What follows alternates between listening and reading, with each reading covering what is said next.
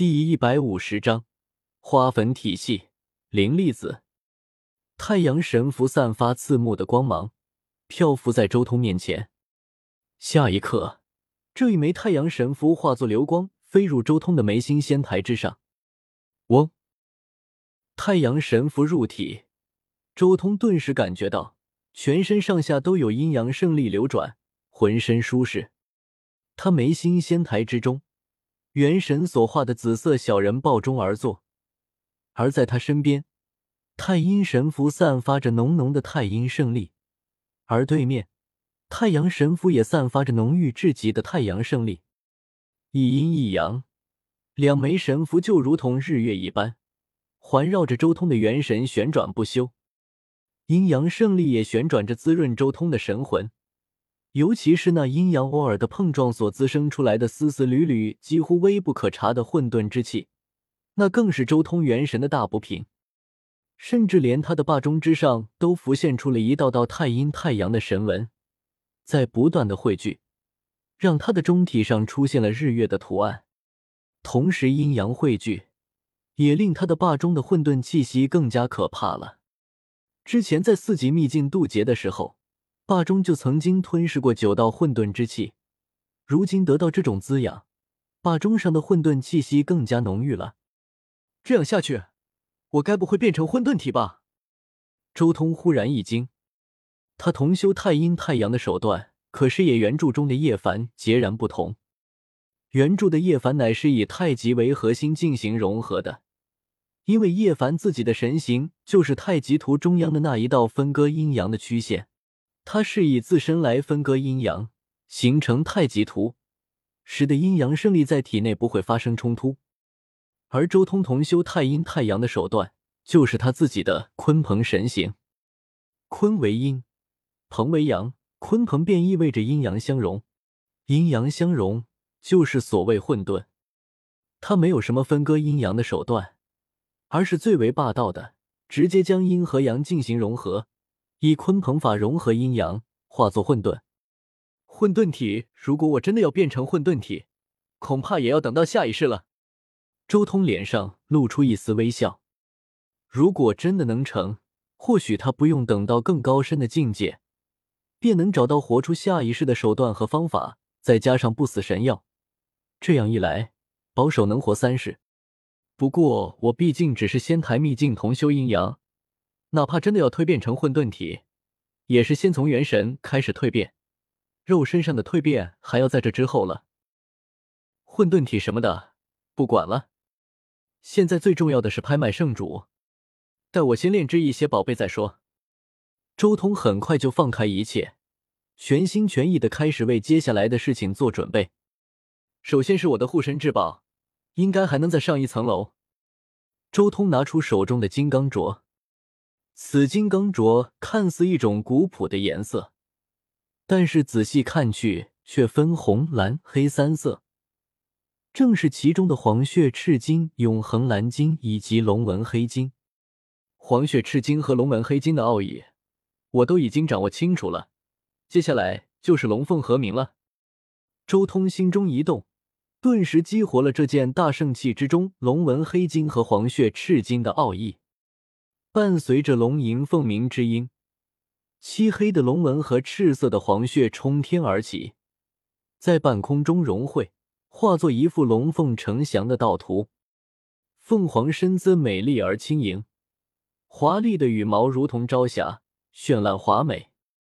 真龙体态矫健，龙爪雄劲，漆黑的鳞甲上还隐隐有雷鸣电闪之声响起，似乎奔腾在云雾波涛之中。龙飞凤舞，龙凤和鸣。真龙法和先皇法，从某种程度上来说，完全是能互补融合的法。在仙古时期和乱古时期都有传说，一旦有人同时掌握有真龙秘术与先皇秘术，两者可以相辅相成，让威力倍增。事实上，这并不是传说。周通如今就掌握了真龙法和先皇法。只不过他修炼的时间还短，还没能将这两种法完美融合。但仅仅只是融汇了那么一丝丝，周通却也感觉到了那种极致的强大。如今，这一切要在他的金刚镯之中体现出来了。龙凤呈祥，虚空中真龙和仙皇在共鸣，无尽的法则涟漪融合。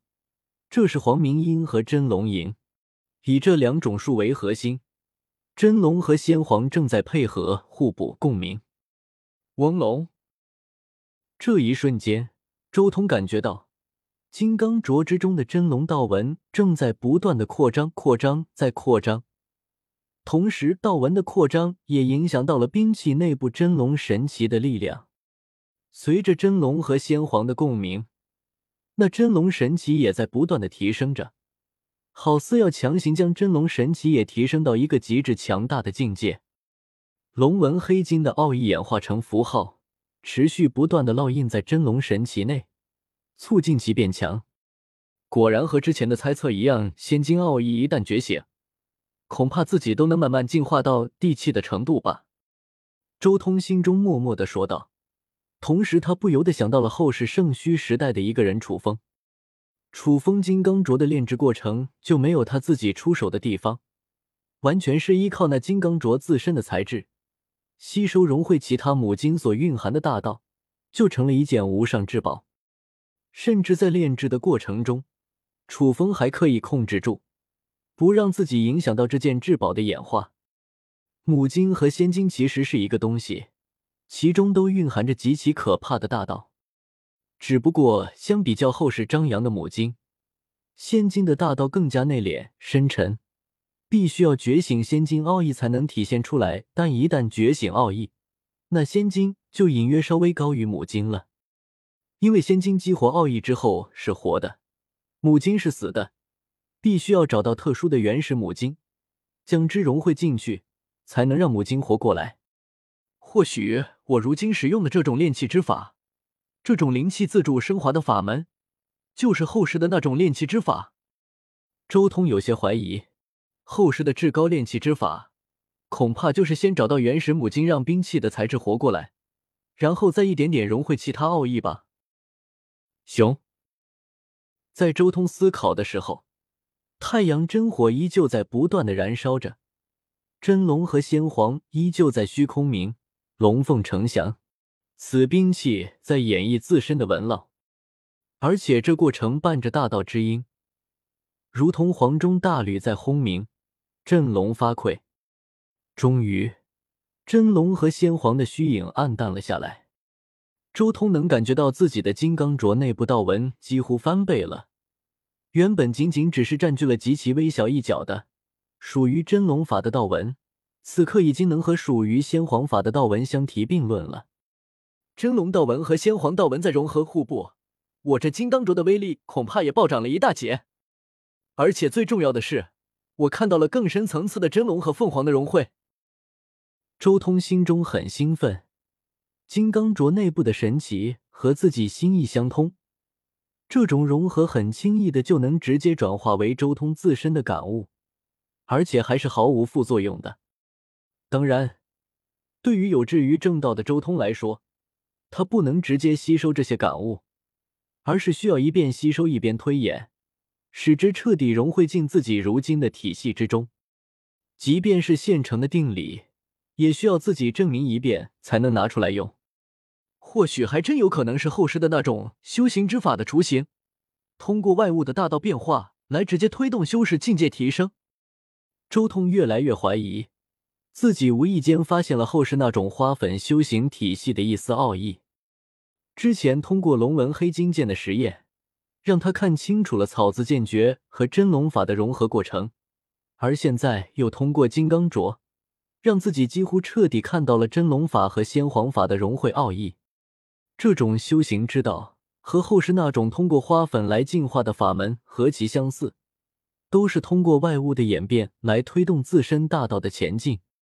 花粉体系的核心似乎是万物有灵，而万物的灵性集中在一粒粒花粉之中，最后借助融汇于花粉之中的万物灵性，开启自身的进化。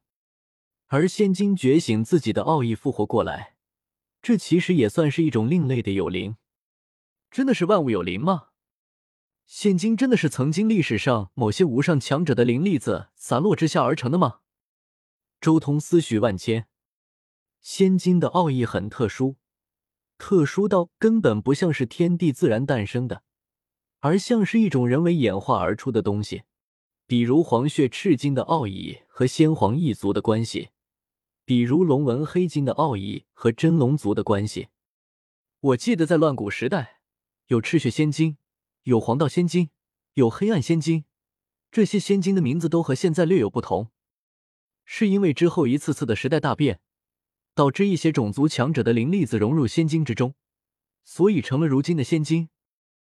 后世是不是因为花粉露的显化，使得天地间的灵粒子都向进化道路凝聚，所以缺乏了灵粒子的仙金变成了母金？所以才需要一种特殊的原始母精，才能开启仙金的生命，才能炼制出活着的兵器。周通心中充满了无穷无尽的疑惑。他鬼使神差的拿轮回镜照了照自己的金刚镯，准确来说是照在金刚镯内部的黄血赤金之上。顿时，轮回镜上显化出了断断续续的画面，那是无数疯狂和黯然的画面。鲜黄啼血，欲火悲歌，近乎癫狂，绽放出绚烂而美丽的生命。虽然只是残缺的画面，但却有种难以言明的情绪，悲壮的气息扑面而来。就连周通也不自觉的受到了感染，好似上古先贤在悲歌，在控诉，有一种难以想象的情绪通过轮回镜传达了过来，好像在抗争。或许我能为天地万灵做些什么。下意识的，周通说出了这句话，但话一出口，他顿时醒悟过来，立即切断轮回镜上面的画面。真的是灵粒子吗？真的是远古时代遗留至今的悲壮传达到了我这里？没想到连一向冷静的我，都受到了感染。周通心中微微一叹。他接下来同样以轮回镜照了照其他的仙晶，结果，只要是没有觉醒仙金奥义的仙晶，什么画面都没有映照出来。只有觉醒了奥义的仙晶才能照出画面吧？周通若有所思，轮回镜只能照活着的东西，也就是说，没有觉醒仙金奥义的仙金，在轮回镜看来是一个死物。不过以后还是少照一点仙金。被别人的情绪影响的感觉不是那么美妙。周通一想起之前莫名说出的那句话，心中有些莫名的感慨。进入修行界之后，面对整个北斗无数的世家大族的围追堵截，周通一直以理性压制着自己感性的一面，所以显得如此的冰冷。面对强横霸道的各大圣地，周通心中同样有怒气，但怒有什么用？能解决什么问题吗？面对那千军万马过独木桥的地路，大方慷慨有什么用？断自己的路吗？但他不是机器人，也有自己的感情，也有喜怒哀乐。直面那上古传达而下的最为悲壮的情感，他也会与之共鸣，也会沉入那悲壮的氛围，感同身受。